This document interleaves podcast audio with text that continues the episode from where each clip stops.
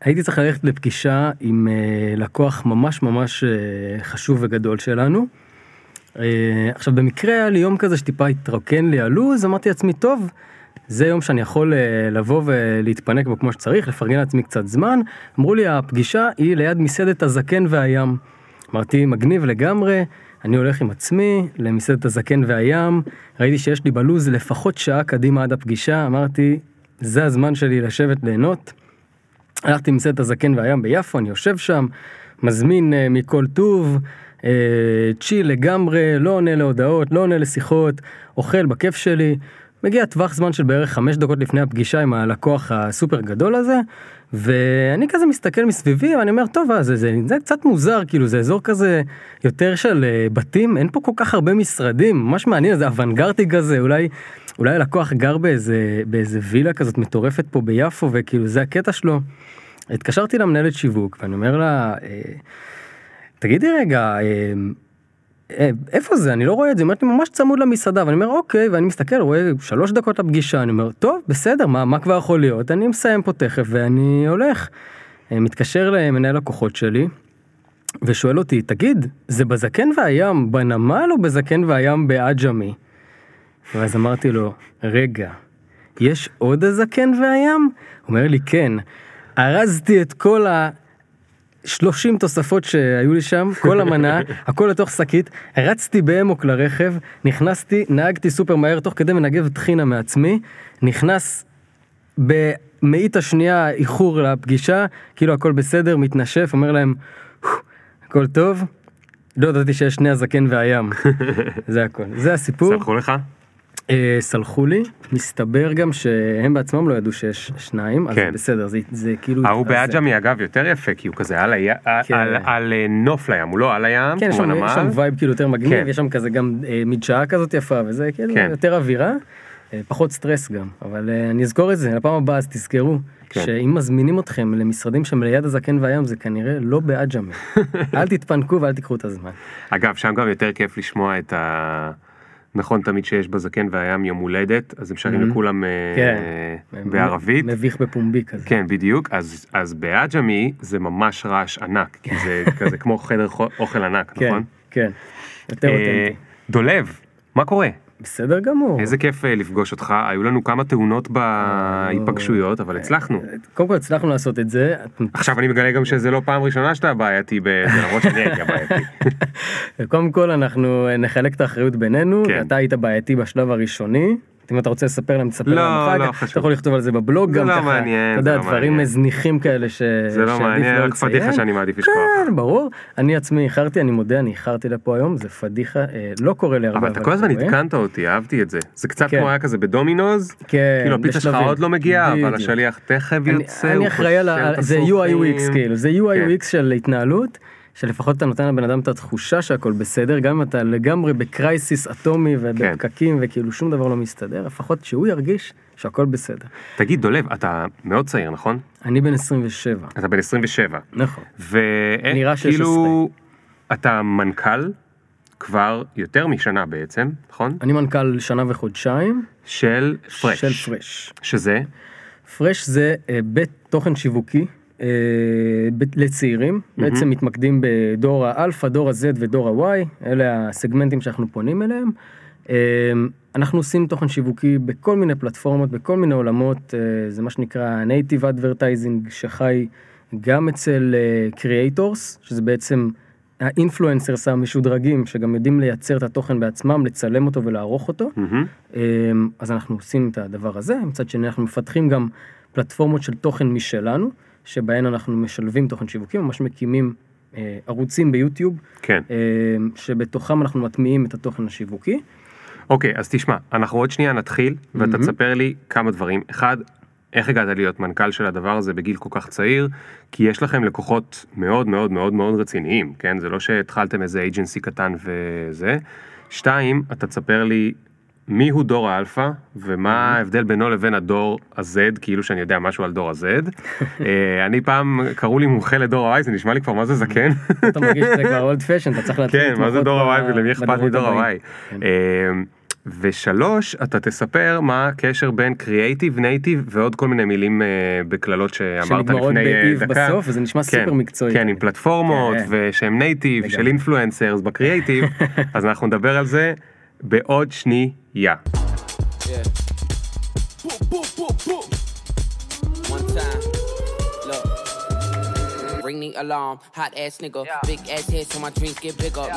מה קורה, דולב?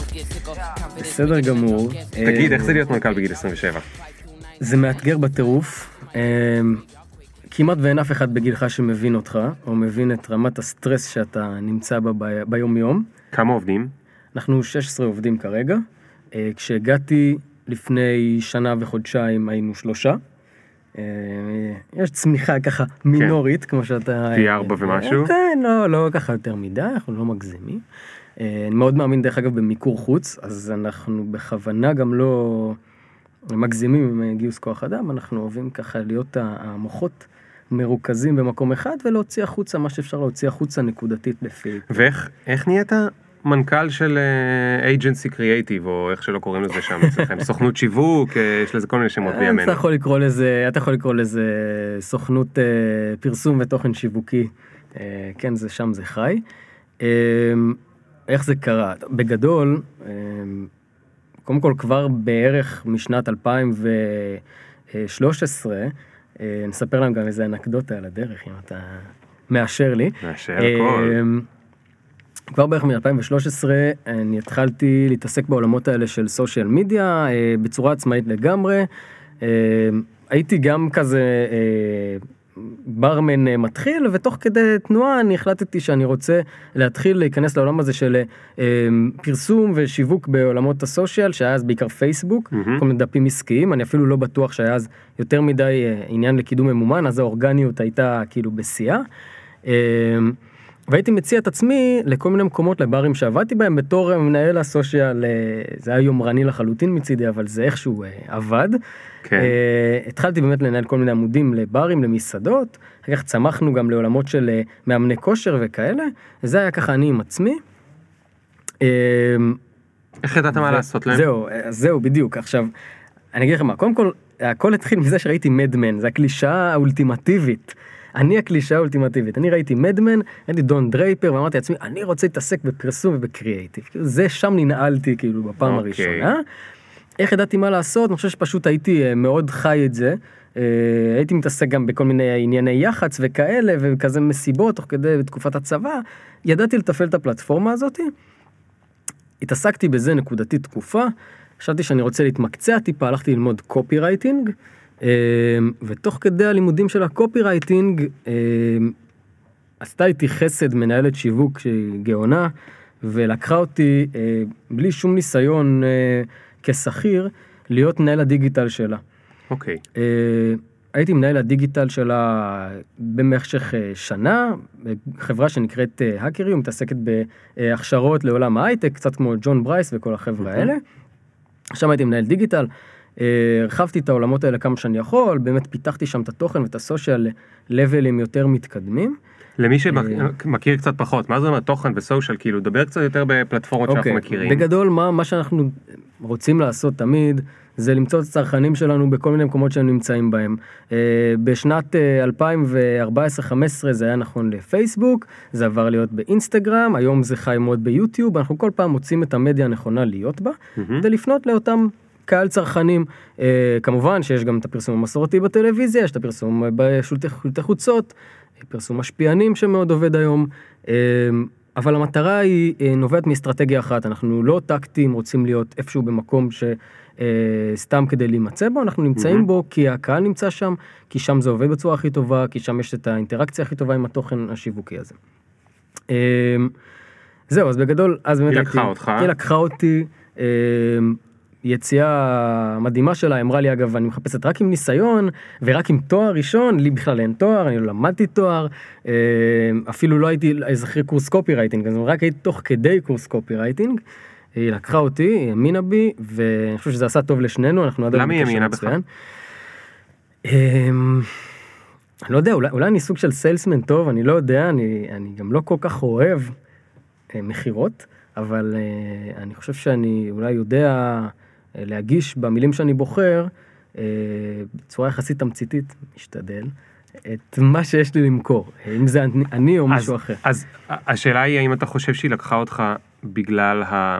יש הרי, כשאתה אתה מתאר ת- משהו שבו מישהו עם ניסיון ונקרא לזה אה, כוח, אבל לא כוח פוליטי, אלא כוח, אה, הוא יכול לתת לך משרה, הוא יכול לתת לך עבודה, הוא יכול לתת לך עתיד או התחלה של עתיד. לוקח מישהו צעיר ומאמין בו. זה משהו שאנחנו רואים שקורה הרבה מאוד. עכשיו זה יכול לקרות מאחת משלוש סיבות. אחת, כי הוא מאמין שכמקצוען אתה מאוד מאוד מוכשר, והוא אומר אני אקח אותך ואני אשייף את היכולות שלא קשורות למקצוע, שלא קשורות לקופי. שתיים, יכול להיות שהוא אומר, טוב, אתה רק מתחיל במקצוע, אבל אני רואה אותך בתור אדם, אתה רציני, אתה בא בזמן, אתה הולך בזמן, אתה עושה דברים שהבטחת שתעשה, כל התכונות האלה של להיות מישהו שהוא אה, עובד טוב. אה, והשלישי זה כמובן אם יש לך את שניהם. אז מאיזה אתה חושב, לפי מה אתה חושב היא, היא ככה אמרה לך? תראה, אני חושב שהיא הלכה פה על הפן המקצועי יותר, כי אני מניח שידעתי לבוא ולומר דברים שעשיתי ואני עושה, ש... וכל מיני מונחים מקצועיים שהיא התחברה אליהם והבינה ששווה לה להמר על הבן אדם הזה, כי מקצועית ווייז יש לו את ההבנה, יש לו את הכלים, ואני יכולה לשייף אותו כעובד. אין לי שום, אה, או לא הייתה לי נכון לאותה תקופה, שום אה, proof of concept לזה שאני עובד שכיר טוב, כי לא הייתי מעולם עובד שכיר, כן. אה, לא בעבודה של גדולים, מה שנקרא. אה, אבל היא אמרה עליי. והיא אמרה, בסדר, אני מניח, באמת שהייתי שם תקופה של שנה.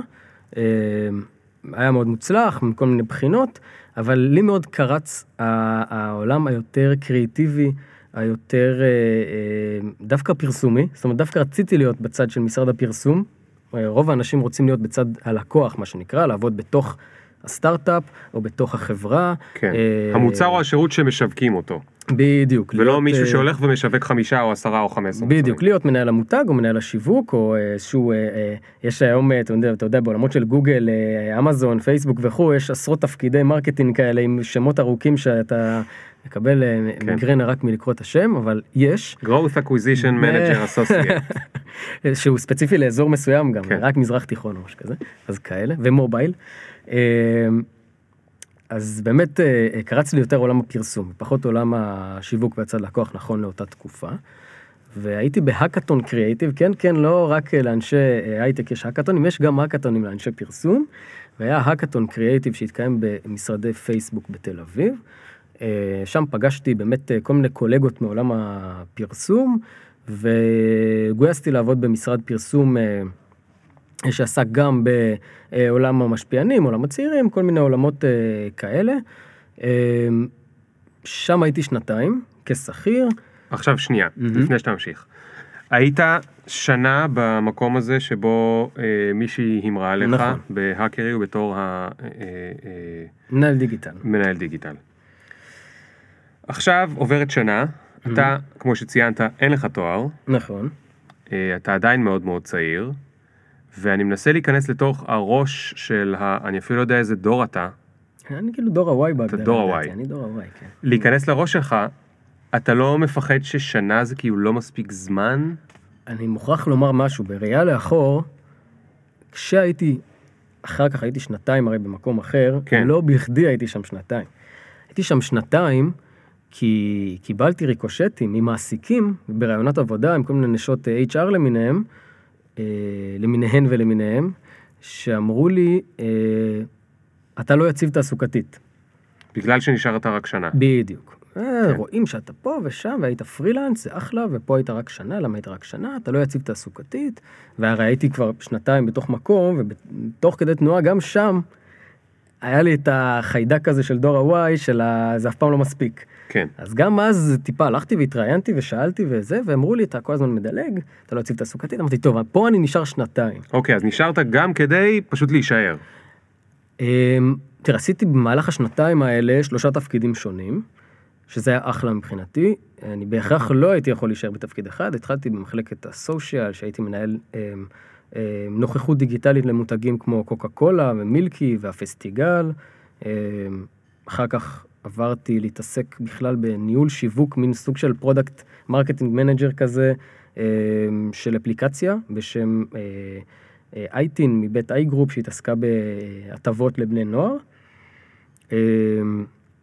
ובשלב השלישי הייתי עובד צמוד מאוד עם סנאפצ'אט. Mm. יש להם נציגות פה בארץ שהם פתחו ממש לא מזמן דרך אגב, לפני לדעתי שנתיים בערך. אה, הייתי עובד צמוד עם סנאפצ'אט על ניסיון להחדיר לפה את המוצרי פרסום שלהם לשוק של המרקטרס הישראלים. כן. אז עשיתי שלושה תפקידים שונים בחברה אחת, אבל אה, כן, אלמנט הזמן היה חשוב לי. היה חשוב לי לסגור את השנתיים. ותגיד, אתה היום, אתה היום מנהל כל מיני עובדים, והם בדור ה-Y או בדור ה-Z כבר, כי בטח יש לך ממש צעירים. כן. אצלך חבר'ה, נכון? באיזה גילאים הם? קודם כל אנחנו זה סנסציה, כאילו, אה, יש לי כמובן גם עובדים אה, מבוגרים ממני, אה, שזה אישיו בפני עצמו, אבל יש לנו המון עובדים שהם צעירים מאוד, מתחת לגיל 23, יש לי גם עובדת בת 21, אה, עובד בן 20, כאילו אז הם ממש- נחשבים דור ה-Z כבר? הם נחשבים דור ה-Z, ו- ואתה מסתכל על ה... עכשיו, בתור מנכ"ל, אני לא שואל בתור מישהו שמצמיח מצמיח את הקריירה, בתור מישהו שהוא המנהל של החבר'ה האלה. עבדת קשה, אני מניח, כדי לגייס אותם, כי לגייס זה קשה. מישהו שאפשר לסמוך עליו, ושהוא מספיק טוב, ושאתה רואה בו פוטנציאל וכולי.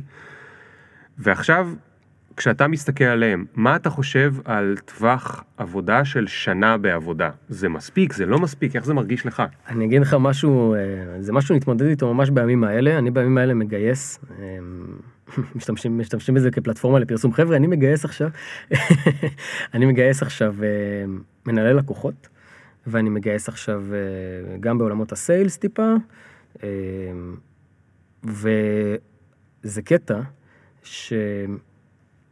שבתפקידים סיזיפיים יחסית, נתקלתי בתחלופה מטורפת של זאת אומרת מספר חודשים למשרה ברמה של בן אדם מגיע נמצא בתפקיד אה, עד חצי שנה כזה. אה, כולם דור ה-Y באופן גורף. והסיבה הקבועה והיחידה שהייתה לעזיבה, אני רוצה לקוות גם שזו לא, הסיבה. אצלך האמיתית, או- כן, כן, שהם אה, הם כן. עזבו אצלנו. אה, הסיבה היחידה והקבועה שהייתה, ספציפית בתפקיד הזה וספציפית אה, מבני דור ה-Y האלה, זה שהם בעצם אמרו, זה לא מה שאני רוצה לעשות כשאני אהיה גדול. אה, מישהו אחד אה, העלה את הנושא שהוא בכלל מעוניין ללכת לעולמות של טיפול. מישהו אחד אה, אמר שהוא בא מעולמות הטלוויזיה והחליט שאולי הוא בכלל, אה, אה, עולם הפרסום כבר לא קורץ לו כמו שהוא חשב. מישהי אמרה שבכלל רוצה להתעסק בעולם הדוברות ורצתה להיות אה, בכלל ש- סוג של שגרירה. זאת. אומרת, הם ראו את זה כמין איזשהו סוג של תפקיד מעבר? או שכשהם התחילו הם לא ידעו? מה אתה מהמר? לא, לא, לא, הם, כשהם התחילו באופן גורף כולם אמרו שהם אה, יודעים שזה מה שהם רוצים. אפילו סוג של ניסיתי לאמת אותם מול הדבר הזה, בכוונה. לא קיבלתי ישר, להפך, אמרתי, ואם יהיה ככה, ואם יהיה ככה, כן. ותעשה חשיבה עם עצמך, קח שבוע, תראה אם זה באמת מה שאתה רוצה לעסוק בו, כי אני יכול לומר על עצמי, כמו שבטח אתה יודע לומר על עצמך, למרות שגם אתה עשית כל מיני סוויצ'ים, אני עקבתי, אבל שאני אני יודע לומר על עצמי שאני אוהב בהכרח ורוצה בהכרח להתעסק בעולמות הפרסום, שיווק, כן. תוכן, אה, אדטק, אבל זה גם משהו שלמדת כי גם ניסית אותו. יכול להיות שהם באו, ניסו, ואז הם גילו שהם לא רוצים. אז זה כנראה מה שקרה, אבל זה קטע, כי יש לך חבר'ה באמת בגילי, ואפילו מבוגרים ממני, שנתיים שלוש, שאומרים לך, אני עדיין לא יודע מה אני רוצה לעשות לגמרי, ולמרות שעבדתי פה וזו עבודה שהיא לא עכשיו עבודת אה, מלצרות או עבודת בר או משהו כזה, אמ, אני מבין את מה שאני עושה פה, שאני עוזב פה ושזה גם, בסוף זה, על הארגון זה גם אה, מוסיף איזושהי מעמסה, אבל ברור. אני מאמין ב... בדרך שלי, ואני כמובן מכבד את זה ואומר אחלה, מעולה, ואני שמח ואני מעדיף גם שאנשים יעסקו במה שהם רוצים, כן. ולא עכשיו כן. ירגישו פחות טוב לגבי מה שהם אה, אה, עושים. אבל זה קטע, וזה אבל עוד קטע לא גילית קשה. איך אה, לדעת מראש. תקשיב, אי אפשר? לדעת, אי אפשר לדעת, זה גם, זה אפילו לא עניין של שימור עובדים, או עניין של איזה תנאים מגניבים יש פה, או עניין של איזה חבר'ה, כי אני אומר באמת האנשים הם אנשים מדהימים וכיף איתם, והאווירה וה vibe מאוד כיפים, זה קצת כמו איזה high school כזה מטורף. אה, שאני בן 27 ו- וכל לקוח שאני נכנס אליו אומר לי בואנה אתה ילד, ואני בעיניהם סוג של מבוגר אחראי, שזה כאילו... כן, אתה פותח לו כזה את הווילון והוא רואה אותם אה, בדיוק, זה הטירוף. עם כן. רובי מים. אגב, זה לא מופרך לנו ב- בסוג של סלון של המשרד, מין רובה נרף כזה של חיצים. אז כאילו באמת יש דברים, דברים מטורפים קורים שם. אה, יש לנו גם תמיד כל מיני יוטיוברים ויוצרי תוכן שקופצים אלינו ועושים מלא רעש ומלא סטוריז ומצלמים וזה, וכאילו, אה, אווירה מאוד כזאת אה, חיה. אה, אז זה לא שלא כיף, כיף. טוב, אז רגע, נחזור לשם עוד כן. מעט. תן לי רק. להבין איך נהיית מנכ"ל. כי אוקיי. היית באמצע הסיפור. נכון, אה, נכון, עכשיו היית נכון. שנתיים איפה? ב... הייתי שנתיים במקום שנקרא טינק, משרד פרסום. כן. אה, שוב, עסקתי שם בשלושה תפקידים שונים, כמו שאמרתי, אה, גם בעולמות ה social, גם בעולמות ה... בכלל, כמו שאמרתי לך, product marketing manager. כזה, וגם... ואז כשאתה אומר לקוחות כמו קוקה קולה, זה אומר שלשווק עכשיו את קוקה קולה לבני נוער. לא או- בהכרח, זה היה דווקא שם ספציפית, נקודתית, זה היה אה, ניהול ה social של קוקה קולה, הזירות הדיגיטליות שלהם, האינסטגרם אוקיי. שלהם, היוטיוב שלהם, הפייסבוק שלהם, אבל כן, המיקוד אה, הוא הולך לקהל צעיר יותר. אה, לא בהכרח בני נוער, כמו כן. שקהל צעיר. בטח כי בקוקה קולה זה כמו כזה בנק, אתה ננעל על זה ולא על פפסי ואז זה לכל החיים. אה, מניח שזה האסטרטגיה שלהם, לא יודע אם סיפור לך. אני מבין מה אתה אומר. אה, אתה בגדול אה, זה תמיד חינוך שוק כזה צריך לבוא מלמטה תמיד, ואגב אני- כשאני פוגש לקוחות שעד גיל אה, 30 או 25 לא תקשרו שום מסר לצעירים, זאת אומרת מתחת לגיל 25 אומרים אני לא מתקשר מתחת לגיל 25, אני לא מתקשר, אני לא פונה מתחת לגיל 30. ואתה אומר אחלה, אבל בסוף היום הקהל הזה של דור ה-Y שהוא נאמן מאוד למותג מסוים, זה אותו קהל. הקהל הזה חייב להתחלף בקהל חדש. אתה חייב לחנך את השוק של דור ה-Z ודור האלפא גם, לאהוב ולהכיר ולהתחבר למותג שלך. כי הם מוצאים וממליכים מותגים חדשים בזמן שאתה תקשרת רק ל-25 ומעלה. מה שקרה עם אסוס לצורך העניין, שאסוס פשוט השתלטה באופן גורף כפלטפורמה על ה e-commerce, בזמן שיש המון אתרי e-commerce ישראלים שמוכרים מותגים, או מותגים שמוכרים בעצמם ב e-commerce. אה, אותו סיפור עם כל מיני מותגים סופר אה, רגע, ומה קרה עם אסוס? לא הבנתי. היא כן שיווקה ל- אסוס, פנתה לצעירים? לקהל הזה. אה, היא באה בדלת האחורית. דור הזה של דור ה-Z וגם דור האלפא זה דור שהוא מבוססי discover, זאת אומרת שהם יודעים לחפש את התוכן שלהם, לגלות אותו, לעקוב אחרי המותגים שלהם ממקום אקטיבי ולא ממקום פסיבי. מהמם. once הם גילו את אסוס, והם התחברו ל look and feel של המותג הזה, כי למרות שזה לא brand, brand, אלא זה brand שהוא יותר e-commerce, אבל אה, גם יש brand של אסוס בנפרד, אבל once הם התחברו למותג הזה, הם נשארו נאמנים אליו, ולפתוח היום חבילה מאסוס, ולהעלות את זה לסטורי שלך באינסטגרם, זה חלק מהקטע. זאת אומרת, המסע הזה הוא מתחיל הרבה אה, לפני הנעל הזו של אדידס שהגיע לך בדואר. כן. זה לא הנעל של אדידס כמו כל המסע הצרכני, כל החוויית לקוח וכל החיבור למותג, ומה זה אומר עליי כשאני פותח חבילה מאסוס בסטורי שלי באינסטגרם. זה זה, כאילו. כן. אוקיי, אז אני אנסה לתת לך לענות על השאלה שאני לא נותן לך לענות עליה, אז איך מהמם. הגעת להיות מנכ"ל? לא נגיע לזה לעולם, אבל אתם תצטרכו להישאר כן. עד סוף הפודקאסט כדי לגלות את העובדה. ה- אמ, איך זה קרה? טוב, אז הייתי שנתיים באמת אה, משרד פרסום אה, אחר. אה, רציתי באמת אה, לעשות איזשהו level up, אה, היה לי חשוב. חיפשתי עוד כיוונים ועוד דברים, ובאמת פנו אליי ככה במקריות מחברה בשם פרש, חברה חדשה, שלושה עובדים מסך הכל. אמרו לי, תשמע, שמענו עליך ועל פועלך, בוא לראיון, אמרתי, אוקיי, בוא נשמע, בוא נראה. באתי, שמעתי, ראיתי מספר פעמים אפילו, אה, לא פעם אחת, כי באמת אה, היו חששות ומחשבות.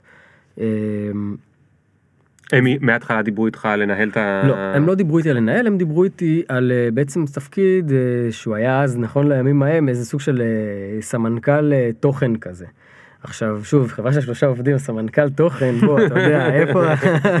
בסוף אתה עושה גם hands on 50% מהדברים, ו-50% אתה בונה איזשהו vision ומנהל. עכשיו, הגעתי והיה בי איזשהו פשן ודרייב ורעב, לגרום לחברה הזאת להיות חברה, גם ממקום קצת אינטרסנטי אפילו, להיות חברה שיהיה אה, שווה להשוויץ בה ולהתגאות בה. זאת אומרת, אמרתי, וואו, הגעתי לחברה הזאת, זה רק שלושה אנשים.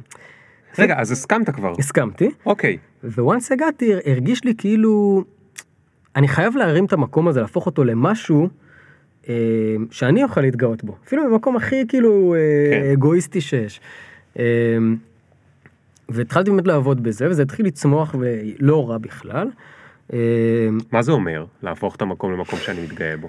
לבנות לו איזשהו vision, איזושהי אסטרטגיה, אה, לפעול גם במקומות שאני לא אמור לפעול בהם, זאת אומרת אם הייתי אמור להיות פעיל רק בגזרה של אה, תוכן או social או דברים כאלה, אז הגדלתי ראש שנייה וחשבתי בואו נעשה אולי גם ככה, ובואו ננסה ליצור שיתוף פעולה כזה, והעולם הזה של אה, משפיענים הוא יותר נכון לנו, ו- ואתה היית מאוד מאוד פרואקטיבי. בדיוק, סוג של מין פיתוח עסקי מבפנים כזה, גילוי איתור צרכים ולדחוף לכיוון. אה, המנכ"לית אה, אחרי ממש איזה חודשיים, אה, של- חודשיים שלושה, אני לא בדיוק סגור על זה, לדעתי חודשיים אה, עזבה. באו לי שלושה בעלי המניות של החברה, שלושה בעלים לחברה, ואמרו לי, טוב, בוא, בוא תהיה המנכ"ל של החברה. אמרתי להם, תקשיבו, אני באתי על תקן אוטוריטה מקצועית, אני גם לנצח ותמיד רוצה להתעסק בעולמות שהם יותר מקצועיים, זאת אומרת יותר עולם ה- אה, ההוצאה לפועל ברמה המקצועית, ולתת מהידע שלי ולתרום מהידע שלי ולייעץ, ופחות אה, לנהל. לנהל. עכשיו כאילו, לנהל עובדים זה כן משהו שהיה לי ב vision, לא אשקר, זה מאוד היה לי חשוב גם, ולא יצא לי לעשות את זה לפני, שזה קטע. אבל אה, בין לנהל עובדים לבין לנהל אופרציה, שמקיפה אותך 24/7 ולנהל אה, עולמות גם של כספים והכנסות והוצאות ו- ולקוחות. ולקוחות וקרייסיסים וכיבויי שרפות למין, זה, זה כאילו דבר שאתה יודע, אני, הוא נורא אה, הרתיע אותי ואני גם לא חשבתי שאני רוצה להיות שם בכלל. אני אמרתי, תשמעו, זה לא מה שבאתי לעשות, אני פחות שם. אז איך הם שכנעו אותך? אה, הם הצליחו לשכנע אותי אחרי איזה 2-3 שיחות. אה, גם אמרו לי, תשמע, אנחנו נעמיד לרשותך את כל הגורמים והיועצים הרלוונטיים, אה, אה, שאתה לא תתעסק בעולמות הכספים יותר מדי, אתה לא פה, אתה לא שם, אתה... נעשה את זה לאט לאט. זה לא היה לאט לאט, זה היה מהר מהר מאוד. מה גם שהייתי צריך ללמוד, זה קטע הזוי, אני עשיתי חפיפה עצמית סוג של, כי המנכ"לית עזבה. אני הייתי צריך ללמד את עצמי איך להיות מנכ"ל של חברה של עצמי, ששלושת הבעלים הם אמנם אנשי עסקים מאוד חזקים, אבל הם לא אה, מבינים את עולם התוכן מהתחום. הזה בדיוק, הם לא מהתחום לעומק יותר מדי. כן. אז אתגר, גם צריך לפתח את זה מקצועית וגם צריך ללמוד איך לעשות את זה ולהתנהל בתוך הדבר הזה.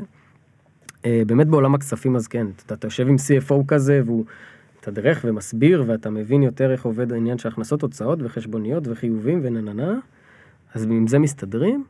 תגיד, מה הכי הפחיד אותך? אני חושב שזה. דווקא זה? דווקא זה מה שהכי הפחיד אותי, כן. דווקא זה מה שהכי הפחיד אותי. כי מה? איך אתה, מאיזה ראש הגעת מהבית? וואו, אני כאילו... אה, מה שקשור לכסף? אני בן אדם של יותר קריאייטיב, יצירה, אה, תוכן, אה, פיצ'רים, חדשנות, אינוביישן, סושיאל, דברים כאלה. ממש לא בן אדם מתמטי, במקורות שלי לפחות. גיליתי שאני כן יודע להיות מאוד אחראי. אז once אתה מאוד אחראי, יש מספיק עזרים שיגרמו לך אה, להבין איך לעשות את המתמטיקה. כאילו, המתמטיקה היא לא האישיו בכלל. כן. אבל בניגוד לחבריי, שאני גם מהצפון, מיישוב בצפון, שכולם הלכו ללמוד הנדסת אה, מכונות, הנדסת חשמל, הנדסת... תשלים אחר כך אתה איזה הנדסה. אני אף פעם לא הייתי שם, כאילו, אני עשיתי איזה משהו חתרני ותמוה לחלוטין, ולא הלכתי ללמוד תואר, ואמרתי, אני רוצה להיות דון דרייפר, וכאילו, כאמרו, מה אתה מדבר, כאילו, מה זה פרסום בכלל, מי מתעסק בזה אצלנו? אז אני לא שם, אבל אה, מסתבר ש... שאפשר, כן. כן. ומה מה עוד הפחיד אותך בדרך? איזה דברים?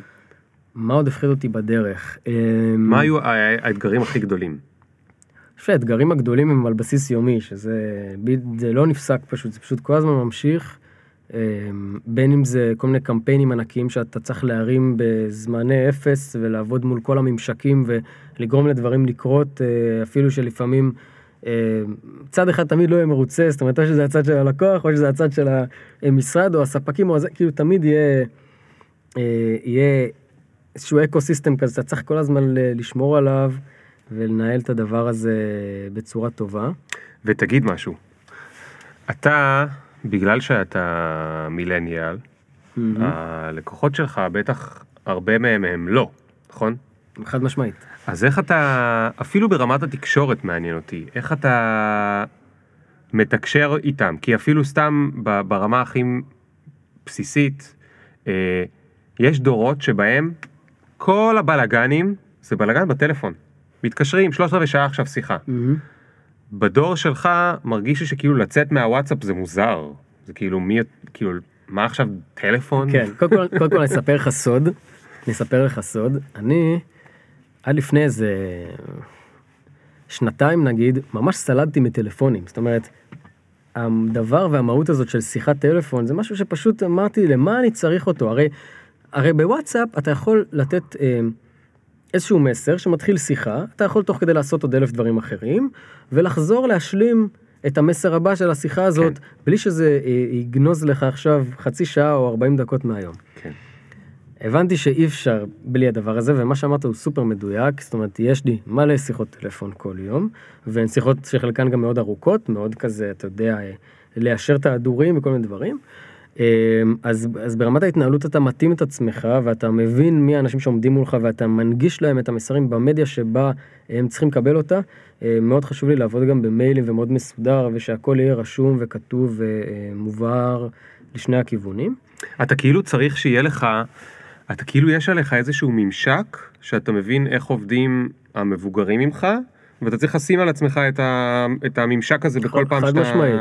איתם. חד משמעית, זה, זה כמו קצת, זה קצת כמו עבודת שיווק ופרסום בסוף, זאת אומרת, אני בן 27, זה שאני צעיר, זה לא אומר שאני אמור לדעת לפנות עכשיו לקהלים super super צעירים של בני נוער, הרי בעיני הבני נוער האלה אני סופר זקן כן, ומיושן, כן, אבל אני לומד את אורחות החיים שלהם, אני לומד, אני משקיע שלוש שעות כל סופש לקרוא ניוזלטרים ולקרוא מיילים ולקרוא אה, כל מיני עדכונים, בשביל להבין איך הם חיים, איך הם מתנהלים, איפה הם נמצאים, מה הם אוהבים, ואיך לדבר אליהם אפילו ברמת הסלנג. יש לי מצגת שאשכרה מסבירה סלנג של בני נוער, כאילו כזה דבר.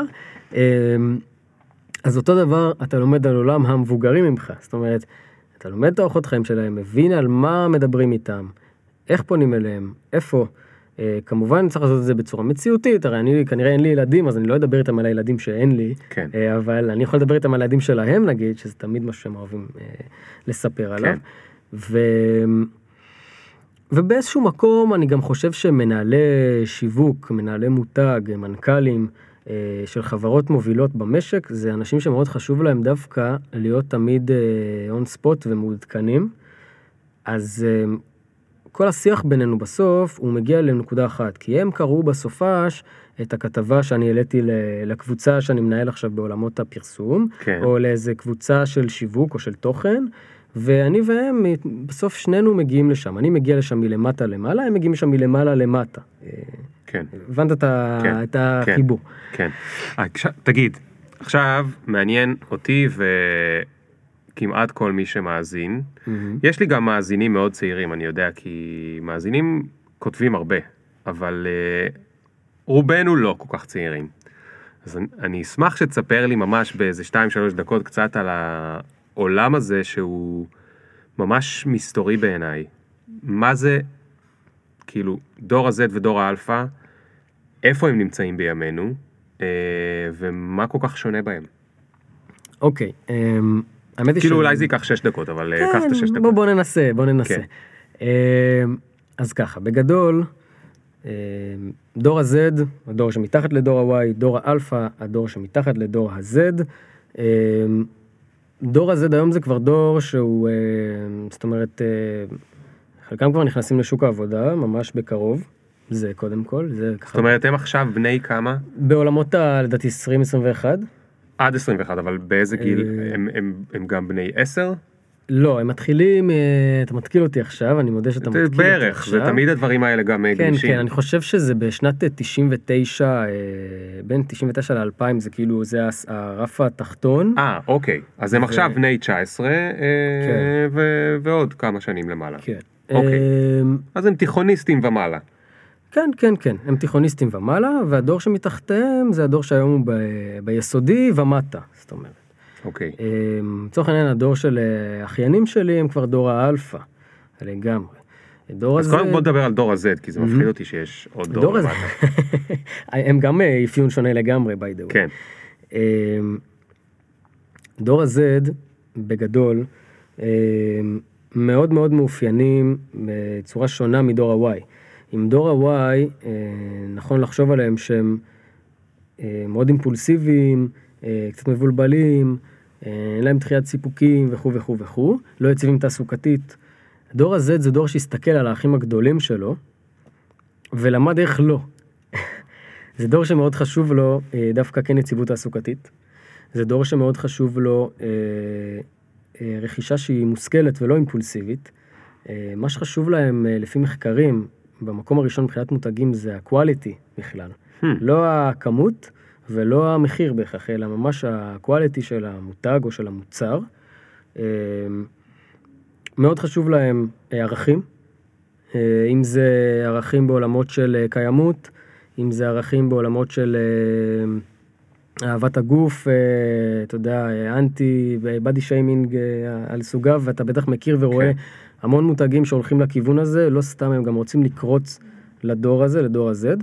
אה, זו לא קלישאה, באמת אכפת להם מזה, ואחוזי ההתנדבות הם מאוד מאוד גבוהים, ומה שנראה כמו דור שכל היום באינסטגרם וכל היום בסטורי, וככה מאוד מציירים אותם בתקשורת, אז מצד אחד זה נכון כי שם הם חיים כמו שאנחנו חי, היינו חיים בפייסבוק, או ב... אני לא יודע, מקושרים, יאהו, מייספייס, whatever. ומצד שני הם מקיימים חיים אה, מאוד אה, עשירים.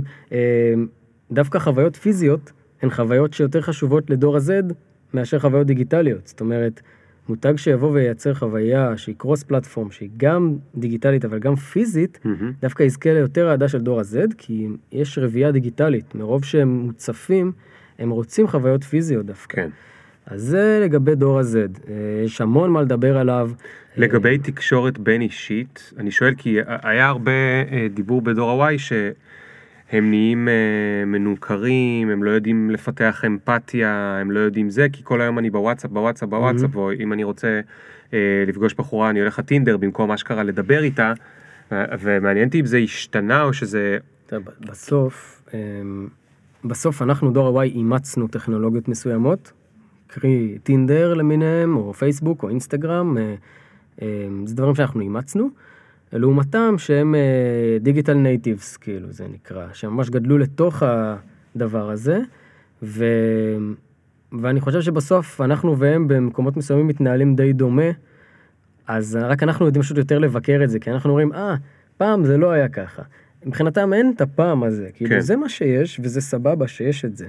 אה, כן מאוד חשוב להם חוויות חברתיות, אה, פשוט חלק מהחוויות החברתיות האלה הם מנהלים אותם בפלטפורמות דיגיטליות.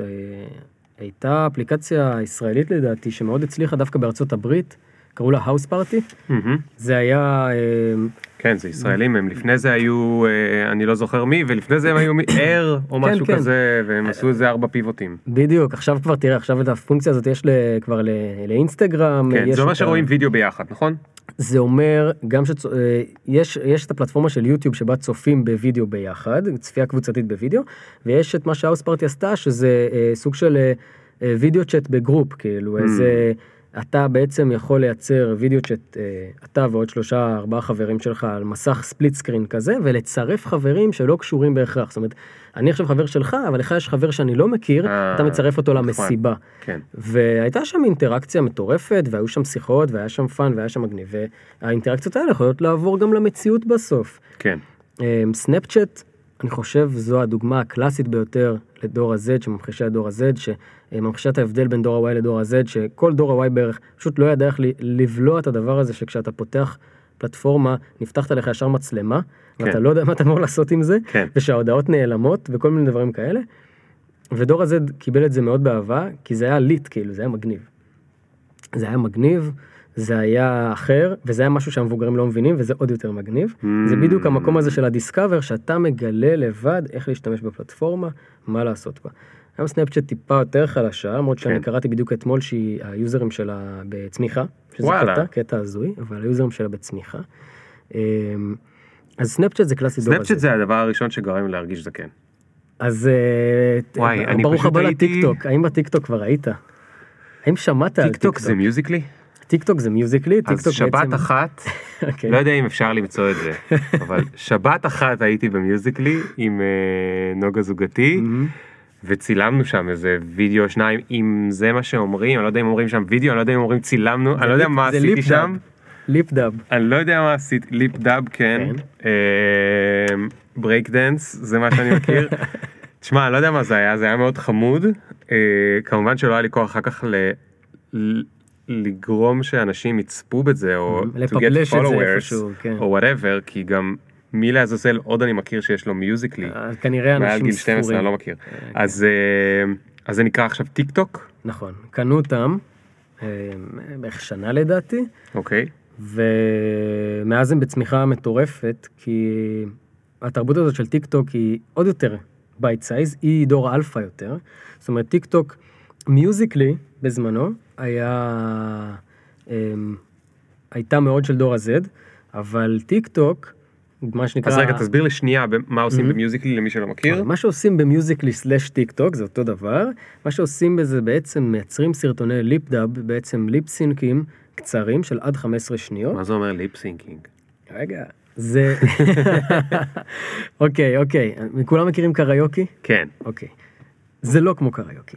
זה בעצם לעשות עם השפתיים. אה, אני שומע שיר של ביונסה ואני רק עושה עם השפתיים. או לחילופין, קטעים קומיים למיניהם. זאת אומרת, יש כל מיני trends ו challenges שמטעם הפלטפורמה, מטעם טיק טוק, וכל פעם צריך לעשות challenge אחר, כן. ואתה בעצם עושה lip dub, עושה lip sync, עושה כמו קריוקי אבל לא קריוקי, לקטעים האלה, הקומיים. זאת אומרת, זה לא רק דברים מוזיקליים. הבנתי. ואני מצולם בווידאו. אתה מצולם בווידאו עכשיו, ה creators, היוצרים של טיק טוק, נקראים טיק טוקרים, או מיוזרים לשעבר, הם בעצם, מה שהם יודעים לעשות, זה גם לזהות את הטרנדים הכי מגניבים, את ה challenge ים הכי מגניבים, וגם לעשות את זה מעבר לסתם לעשות עם השפתיים. הם ממש עורכים בתוך הפלטפורמה, Mm. עריכות סופר מטורפות, כל מיני קאטים מגניבים, כל מיני אפקטים, אה, כל אחד מוצא את האינטרפרטציה הכי הכי הכי יצירתית לעשות את הביצוע הזה לשיר של ה-15 שניות, או את הביצוע הזה לקטע המצחיק, וכל התוכן הוא תוכן bite size. מאוד עולמות ה memes כזה, קצר, מהיר, אה, הכל בפיד. כן. אה, יש הרי היום בארץ גם טיק טוקרים עם מיליוני עוקבים בעולם, יש את אנה זק, אם שמעת עליה. לא. אנה זק זו כוכבת רשת די מוכרת, שיש לה היום מיליונים וואו. של עוקבים בטיקטוק, מיליונים. אז היא עושה את ה lip sync dubbing מילים שאמרת, כן. ורואים את זה מיליונים. מיליונים. וואו, מיליונים. וואו. לא ברמה של מאות אלפים כמו ה influencers שאנחנו מכירים בארץ, שיש להם, אגב אנחנו מחזיקים היום גם סוכנות שמייצגת 30 influencers ו creator סופר חזקים עם מאות אלפי עוקבים, אבל יש תופעות בטיק טוק שזה בעצם חוצה את הגבולות של המדינה, וזה נחשף מאוד מהר, החשיפה שם היא מטורפת, זה יכול להגיע למיליונים, אז יש אנשים עם 4 מיליון עוקבים, 5 מיליון עוקבים. ובתוך הטיקטוק הזה גם עושים תוכן שיווקי? גם בתוך כמו שקרה אה, באינסטגרם? גם בתוך הטיקטוק יש תוכן שיווקי, כן. אז היא אפשר, כאילו אה, שרה ולידה מצולמת. צריך לייצר, אה? צריך לייצר קריאייטיב, אתה יודע, בסוף אה, אנחנו לא חיים כבר בעולמות ה product placement. אני לא מאמין בהכרח בזה ש product בתוך התמונה זה מה שיעשה את הדבר. כן, זה רק נראה להיות- כמה אני מיושן. זה כאילו צריך- זה שתהיה שם נעל זה לא באמת יפרסם את הנעל. זה כאילו מהארוני עם הנייר כסף. כן, אתה חייב, כן, קצת. שאגב כנראה ששם זה עוד עובד, אתה יודע, בתוכניות אה, כן. בישול ותוכניות בוקר וזה, אבל זה צריך להיות טיפה יותר אבולד מזה, זה צריך להיות אה, קריאיטיבי, זה צריך להיות עם איזשהו הוק עם תוכן, זה צריך לייצר UGC, אתה יודע מה זה UGC? זה user generated מדהים, content. כל הכבוד. זה מאוד ישן וזה, וזה מה שרציתי לשאול אותך. תראה, אפרופו user generated content אז אה, בזקנותי אמ, אני מעריך פלטפורמות כמו רדיט, אוקיי? ש- שהיא מאוד חזקה בקרב דור. ה-Z, מטורף. אה באמת? מטורף. מטורף. מי שלא מכיר רדיט זה כמו הפורומים של פעם כן. רק על לא יודע על איזה על איזה סם אבל כאילו בטירוף ועל תגובה אחת יכולים להיות כאילו עשרות אלפי אנשים שהולכים ומאירים איזה משהו וזה ולי היו כמה פוסטים שאני מאוד גאה בהם ברדיט שקיבלו אה, אלפי ועשרות אלפי. ווטים. מסתבר שאתה אינפלואנסר ברדיט. לא, אני לא אינפלואנסר, אני I tried to hack it בתקופת הסטארט-אפ הקודם שלי בנו סקול, והצלחתי to hack it איזה שלוש. פעמים. מגניב. אמ, זה נכון, זה אורגני גם מאוד. אבל כן, אבל זה גם מאוד מסובך ואסור לך לשווק יותר מדי, זה כאילו מאוד מאוד שמור. אבל רגע, למה רציתי להגיד את כל זה? יש, אמ, user generated content, זאת אומרת תוכן שיוזרים מעלים, כמו ביוטיוב וכמו בפייסבוק וכמו בזה, הרשתות האלה לא היו פועלות אם לא היו אנשים שמעלים תוכן. אבל הדבר שמאוד מבלבל, אני חושב, אנשים שלא כל כך מבינים בזה, זה שהם חיים בסרט שכולם מעלים תוכן, אוקיי? ואז באים איזה שני סטארט-אפיסטים חמודים, שזה במקרה הזה אני לפני תשע שנים בסטארט-אפ, ואנחנו אומרים אנחנו נעשה משהו וזה, וכולם בערך ישתתפו בלהעלות לזה תוכן, ואז יהיה נורא מצליח, ואז אתה מקים איזה משהו ויש לו נגיד 5,000 יוזרים, ואתה מגלה שמתוך 5,000 יוזרים, שמונה מעלים תוכן, וכל השאר לא, ופתאום יש לך פלטפורמה שאין בה תוכן. ואני לא יודע אם אתה זוכר, הייתה תקופה הזאת שהיו מלא מלא סטארט-אפים, לא רק ישראלים, שהיית נכנס והיו תמונות של אנשים מומצאים, מרוב שלא היה תוכן, המנכ"לים היו יושבים ומכניסים כן, בעצמם כן. כאילו טקסטים או תמונות או כל מיני דברים כאלה. ש... אז רציתי לשאול בדור ה-Z, מהמם. אפרופו, האם הדברים האלה השתנו, או שעדיין רוב האנשים רק מסתכלים, והמעטים הם אלה שמעלים את זה. קודם כל שאלות אה, קריטיות. אני חושב שרוב אנשי השיווק בארץ ובעולם, אולי בעולם קצת יותר, אבל בארץ, או לא פיצחו את הנוסחה לאיך לגרום ליוזרים להעלות את ה-user generated content הזה, הממותג, שהם כל כך רוצים. עכשיו, חד משמעית, הערך הכי הכי הכי הכי גבוה שאפשר להגיע אליו זה earned media כזה, שאתה בעצם משיג מדיה חינמית אצל היוזרים שלך לטובת המותג. אה, עכשיו, לפני שנים היו עושים כל מיני הגרלות קיקיוניות בפייסבוק, ואומרים לאנשים שתפו, שתפו, שתפו, ואנשים היו משתפים בהמוניהם, וזה היה איכשהו עוד עובד. האם היה לזה איזשהו value? לא בטוח, אבל זה היה נראה טוב נכון לאותו, לאותם זמנים. יש היום מה שנקרא, אנחנו קוראים לזה חסם מעורבות. זאת אומרת, מעורבות שאתה דורש מגולש, זה נאה דורש נאה מקיים. אתה צריך לתת value ו incentive מספיק גבוה לגולש, כן. כדי שהוא יעשה עבורך משהו. זה יכול להיות שהוא ייצר בשבילך את אותו תוכן, זה יכול להיות שהוא יגיע למקום פיזי, זה יכול להיות שהוא יגיב תגובה, זה יכול להיות שהוא יעשה like, זה יכול להיות אה, שהוא יצפה. כן. אה, לכל מעורבות כזו שאנחנו דורשים מה user, אנחנו בהתאם צריכים לתת value. לא תיתן value מספיק גבוה ל user, הוא לא יעלה בשבילך שום דבר ולא יעשה בשבילך שום דבר. כמו שאתה, בתור אדם מודע ובוגר, כנראה כמעט ולא תעשה כל מיני דברים כאלה שמותגים מבקשים ממך לעשות סתם כן. ככה על דעת עצמך. עכשיו, יש המון אה, מותגים, סטארט-אפים, חברות שחושבות ובטוחות שהם חזות הכל, ואם נגיד לגולש להעלות את התמונה הכי יפה שלו מהחופשה של בלה בלה בלה, הוא יעשה את זה. אוקיי, כן. הוא לא הולך לעשות את זה. כן. למה? א', לא יוצא לו מזה שום דבר, ב', יכול להיות שזה קצת מביך, יש חסם מעורבות. אמ, אז גם בדור ה-Z זה אפילו יותר ביקורתי ויותר גרוע, כי זה דור מאוד מודע, מאוד ביקורתי, זה דור שיודע שמותגים אוספים עליו data, זה דור שיודע שמותגים רוצים אה, שהוא ישתף תוכן לנצל שלהם. אותו. אתה יודע, אתה יכול לקרוא לזה לנצל אותו, אתה יכול לקרוא לזה אה, להשתתף בפעילויות שלו כדי לייצר עבור, עבורם תוכן, whatever. אז המותגים החכמים באמת, ואנחנו גם מאוד דוגלים בזה בפרש, לייצר ממש funnel, כמו שעושים funnel של leads, אז יש funnel למהלך שלנו, וה funnel הזה אומר מה אנחנו נותנים, מה אנחנו מבקשים, יש חשיפה, יש אה, סתם video views, יש את ה engagement הבסיסי, ויש את מה שאנחנו רוצים להשיג בסוף, שאולי זה, אה, אולי זה הורדת אפליקציה, אולי זה traffic לאתר, אולי זה אה, העלאה של תוכן כלשהו, כן. אה, ממותג. וזה בא בהתאם לאינסנטיב שאנחנו מציעים, ואם האינסנטיב והערך שאנחנו נותנים הוא מספיק גבוה, וזה יכול להיות ערך מאוד חומרי אגב, שזה גם בסדר, כי בסוף כולנו אה, רוצים לקבל דברים, אז אם הערך מספיק גבוה, הגולש עושה את זה.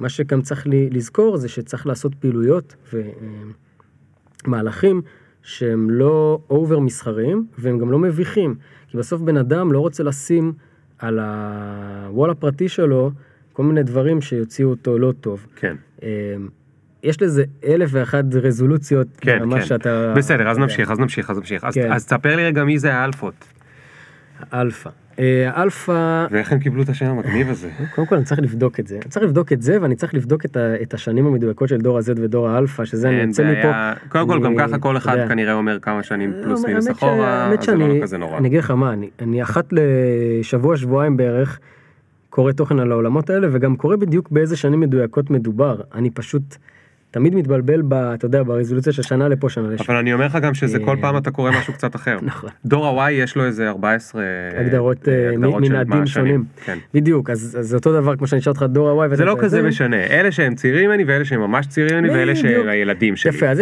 יש, את דור ה-Y הקלאסי, בוא נגדיר אותם שם קוד, היום הם בעולם העבודה רובם אה, ג'וניורים, או טיפה מעל, והם סטודנטים, ודור ה-Z שהם חיילים, הם תיכוניסטים, וחלקם עכשיו משתחררים ונכנסים לשוק העבודה, שזה עולם אחר לחלוטין מבחינתם, אה, מבחינת מעסיקים, אבל זה ככה פודקאסט אחר כבר נראה לי, ויש את דור האלפא, שהם היום ביסודי ומטה, בסדר?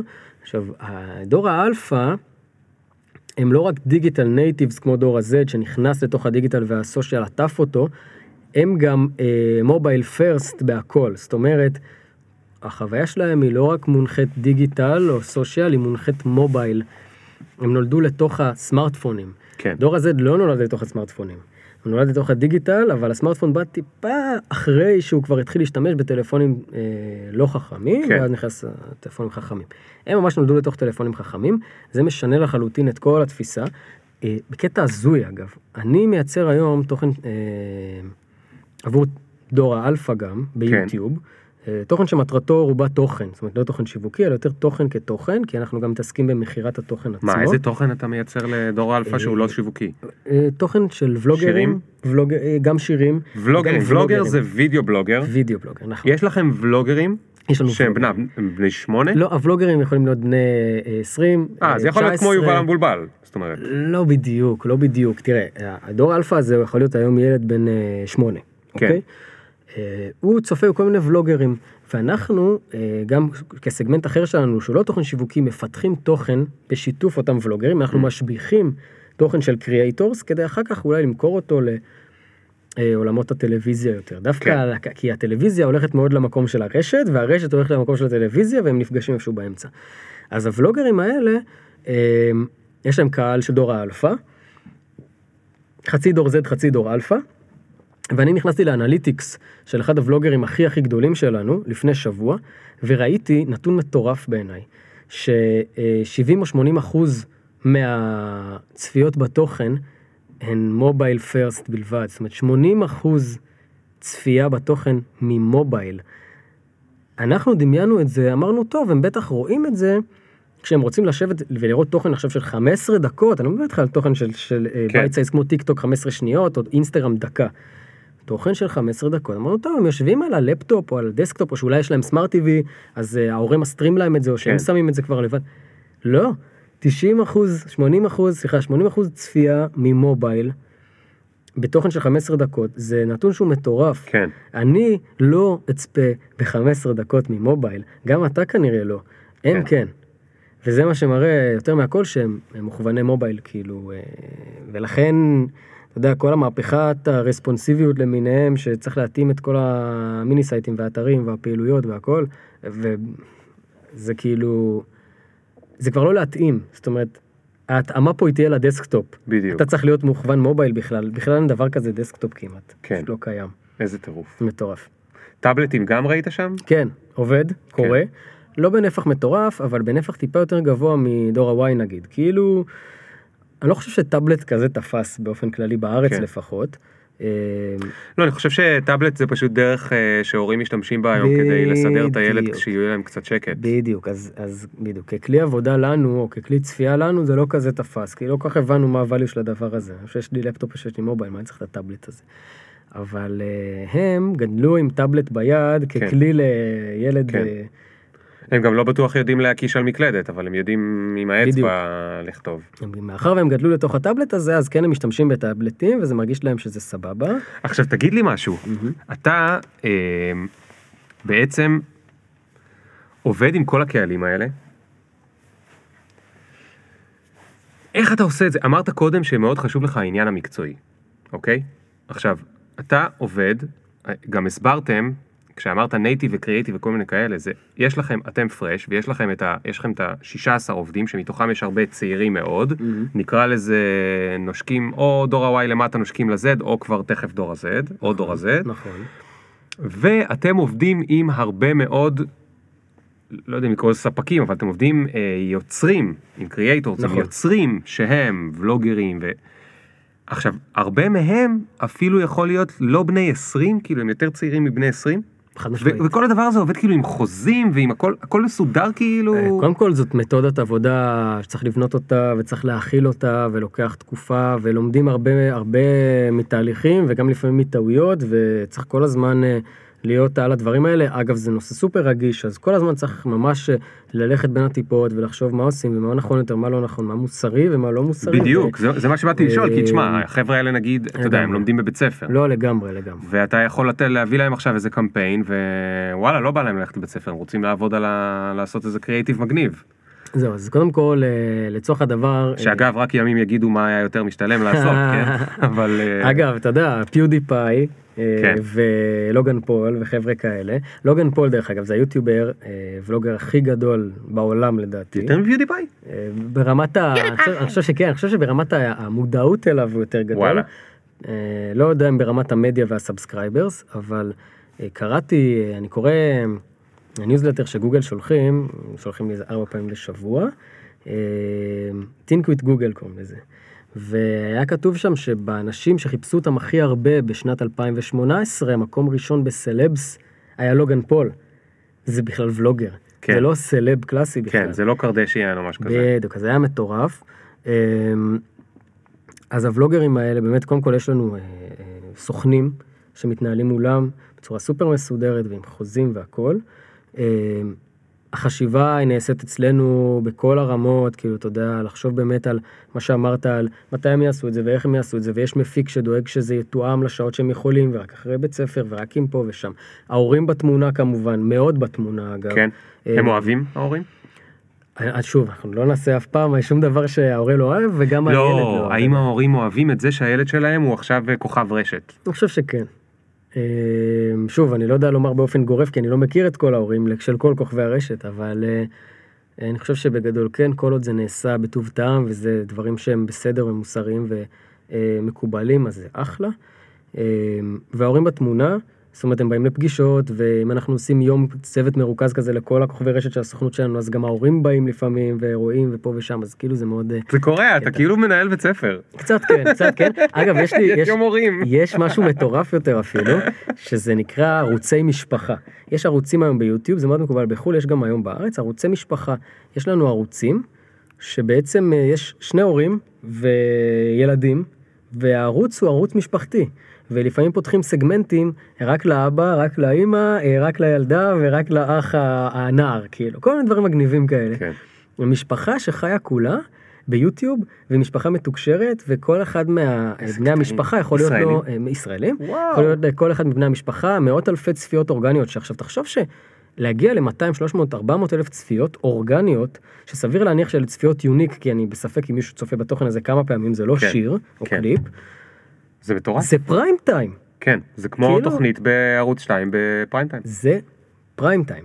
ויש גם, אגב אני שוב חוזר לניוזלטרים של גוגל, משהו שגוגל מגדירים אה, כהפריים טיים החדש, הם אומרים יוטיוב וה-on demand אה, והצפייה הזאת שהיא, אתה יודע, on demand, זה הפריים טיים החדש, תיערכו לפריים טיים החדש.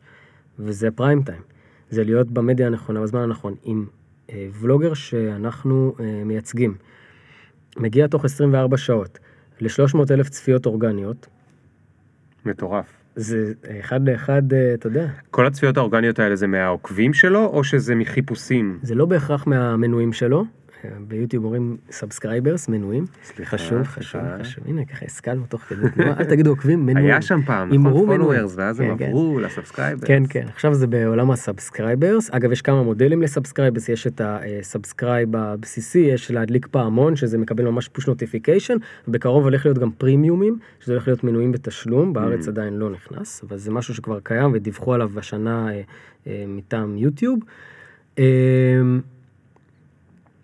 אה, מה הייתה השאלה? תחזור, תזכיר לי אותה. אמ, היינו אה, ביום נזכרתי, הורים. נזכרתי, הצפיות, הצפיות, הצפיות, הצפיות. אה, מאיפה הגיעו מאיפה הגיעו ל-300 הצפיות? אלף אה, צפיות? אני אסביר. אמ, לא תמיד הצפיות מגיעות מהמנויים, יש לנו לצורך העניין אה, ערוץ של אה, יוטיוברית שיש לה בערך 64 או 70 אלף מנויים, ויש לה 400-500 אלף צפיות לסרטון. אה, אורגניות. איך זה קורה הדבר הזה? בעצם יש היום אה, אלגוריתמים שמציעים תוכן. אה, התוכן המוצע הזה מופיע בדרך כלל בצד מצד לסרטון, אתה כן. צופה היום בסרטון ומצד שמאל יש לך תוכן מוצע על ידי כן. יוטיוב בצורה אורגנית, לא, לא על מצד. שמאל, למטה, כי אתה mobile first. תזכור. יפה, אבל אני דור Y אז אני עדיין כן. חושב בדסקטופ. אז יפה, אז מצד שמאל או למטה. וה... ורוב הצפיות מגיעות מהתכנים המוצעים האלה, לפעמים הצפיות מגיעות ממה שאנחנו קוראים לו הפניות, אנחנו מייצרים קרוסים בין היוצרי רשת שלנו, שמפנים מאחד לשני. שזה מופיע כזה על הוידאו, נכון? בדיוק, אה, בשביל... cards, אה, יש כרטיס כזה שאתה יכול להקליק ולהגיע לסרטון אחר, או יש מסך סיום. אז מה, יוטיוב זה, אז, אז יוטיוב זה הדבר? בדור ה-Z ודור האלפא, יוטיוב זה הדבר. אתה רוצה לשמוע אה, אה, הזיה שאני אשכרה מאמין בה? מהמם. אתה יודע למה יוטיוב זה הדבר? אוקיי. לא כי הם כאלה טובים. כי ההורים לא מסכימים לילדים שלהם לפתוח רשת חברתית. כי הם לא רוצים שעד גיל מסוים הילדים יהיו בפייסבוק או באינסטגרם, באינסטגרם. כי זה נראה להם מסוכן, נכון. אבל אין להם שום בעיה שהם יצפו ביובל המבולבל ביוטיוב. והילד, הם- מה הוא צריך לדעת? ללחוץ, ללחוץ עם האצבע על הזה, אז הוא לוחץ ומגיע ל related ול related ול related, והוא מתמכר ליוטיוב. בדיוק. עכשיו, מה שעולם המבוגרים לא יודע, יכול להיות שגם אפילו אולי אתה לא תדע, וזה קטע מעניין. אני בעולם המבוגרים, זה. שיוטיוב זה סושיאל מדיה לכל דבר. אני ואתה נכנסים ליוטיוב כדי אה, להיכנס, לשמוע איזה שיר נקודתית, היה לנו נחמד, יצאנו. כן. נכנסנו, ראינו איזה סרטון חתולים שהצחיק אותנו, הא-הא-הא, יצאנו. הצרכנים הצעירים יותר של יוטיוב, שהם דור ה-Z ומטה ודור האלפא, הם מקיימים אורח חיים של social media לכל דבר ביוטיוב. מה זה אומר? זה אומר שקודם כל יש להם ערוצים משלהם, חלקם אפילו, גיליתי שאחיין שלי נגיד יש לו ערוץ והוא מנסה לעלות עליו סרטוני ברול סטארס ופורטנייט, שזה כל מיני gaming אה, טרנדי כזה מגניב. אה, אז הם גם מנהלים ערוצים משלהם, אפילו אם הם סופר קטנים ואין להם, יש שם עשרה או שלושה מנויים שזה החברים לכיתה, והם גם מקיימים אינטראקציה עם התכנים, זאת אומרת שבתגובות לסרטונים של יוטיוברים וולוגרים יש אלפי כן. תגובות אורגניות, הם ממש מגיבים וכותבים ומתפדבקים, ויש גם משהו שנקרא טאב קהילה, שזה לא הרבה מכירים, אבל זה ממש פיד, שהוא כמו פיד של פייסבוק או אינסטגרם בתוך יוטיוב, וגם עליו יש אינטראקציות ותגובות ולייקים. וואו. אה, אבל יש private messaging?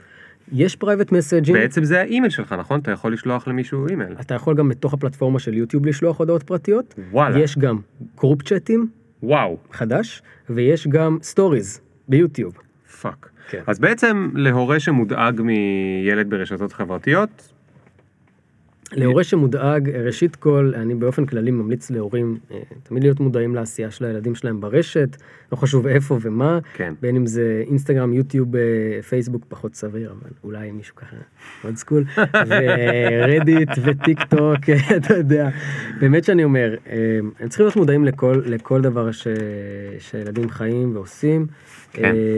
ויוטיוב זה חלק מהדבר הזה וגם טיק טוק זה חלק מהדבר הזה אבל רק לדעת פשוט שביוטיוב יש community ויש זה social media זה לא רק פלטפורמה חד צדדית זה לא טלוויזיה אתה לא רק כן, צופה כן. ויוצא אתה צופה ומגיב ומעורב ויש טרנדים ויש מגמות יש אפילו אה, מין ערוצים שמסקרים את כל מה שחי ביוטיוב כן. ומדברים על למה הוא רב איתו ולמה הוא אמר עליו בסרטון הקודם ואם כן. שמתם לב זה ממש אופרות סבון עולם. שלמות זה עולם ואנחנו אגב אני בן אדם בן 27 בעולמות האלה כאילו לרזולוציות וכל העובדים שלי גם ואנחנו מן הסתם לא בהכרח אמורים אנחנו לא בגיל אבל אנחנו כל כך בתוך זה כן. שאנחנו מכירים מתי היוטיובר הזה אמר משהו על היוטיוברית ההיא ולמה היא הורידה לו את ה...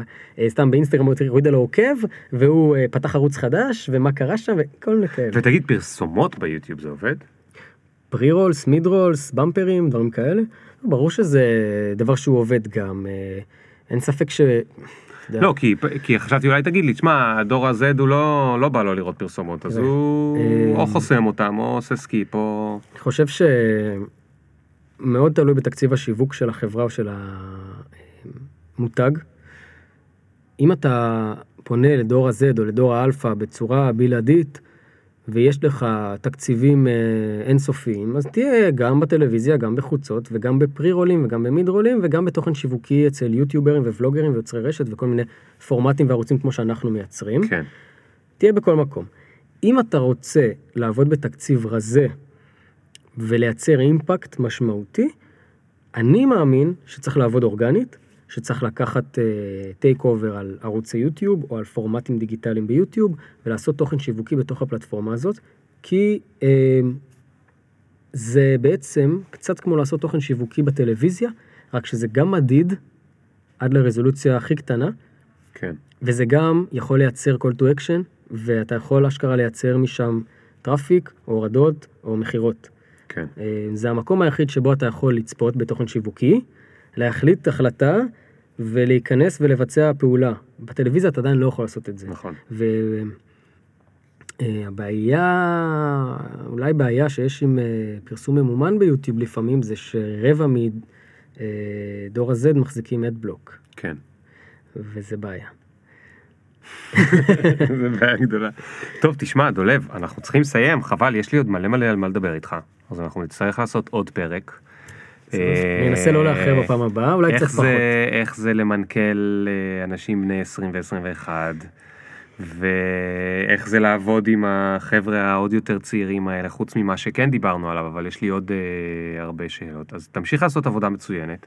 תודה רבה. מקווה שלא תהיה דור ה-Y ואתה תדבוק שם לפחות עוד שנה כדי שאני אספיק לפגוש אותך שוב. כן, כן. אה, ועוד הרבה בהצלחה ותודה על כל מה שלימדת אותנו, אה, זקני העם. תודה רבה, אה, ואל תשכחו שתמיד אפשר ללמוד, פשוט קחו שעתיים בסופש ותקראו ותלמדו ואתם תהיו הכי edgy ים שאפשר. איזה כיף, איזה כיף. תודה לכל מי שהקשיב, תודה ל Rise תל אביב שאירחו אותנו בחדר פודקאסט שלהם, אה, שנמצא במתחם באקסלרטור של Barclays, וזהו, זה היה פרק 130 ומשהו, כיף שהייתם איתנו, וזהו, תחפשו אותי ביוטיוב, האמת שתמצאו. אם תחפשו, אה, שכחתי מזה, לפני אני שוכח מזה. בוא'נה, אתה יודע שיש לי איזה, הטדיקס שהרציתי בו, מהמם. אז יום אחד שכחתי בכלל שהוא היה קיים, ובואו נחפש עכשיו ונראה כמה זה, כי אני אמת. מעולם לא, אה, לא קידמתי אותו בשום מקום. חברים, ליאור פרנקל, צפיות בזמן מחפש. אמת. בוא נראה. 278 אלף. Views! וואו, משמעותי. nice. זה נכון? לא מעט בכלל. יואו, איך לא שיווקתי שם כלום. תשמע, זה לא מעט בכלל. אני משווק שם אגב, מה שאני משווק ביוטיוב הזה, זה את האנטי להתמכרות לסמארטפון, אז אולי לא כדאי ש... כי אז הם... היקום קורס לתוך עצמו. בדיוק, בדיוק. יאללה חביבי, תודה רבה. תודה רבה. ביי ביי.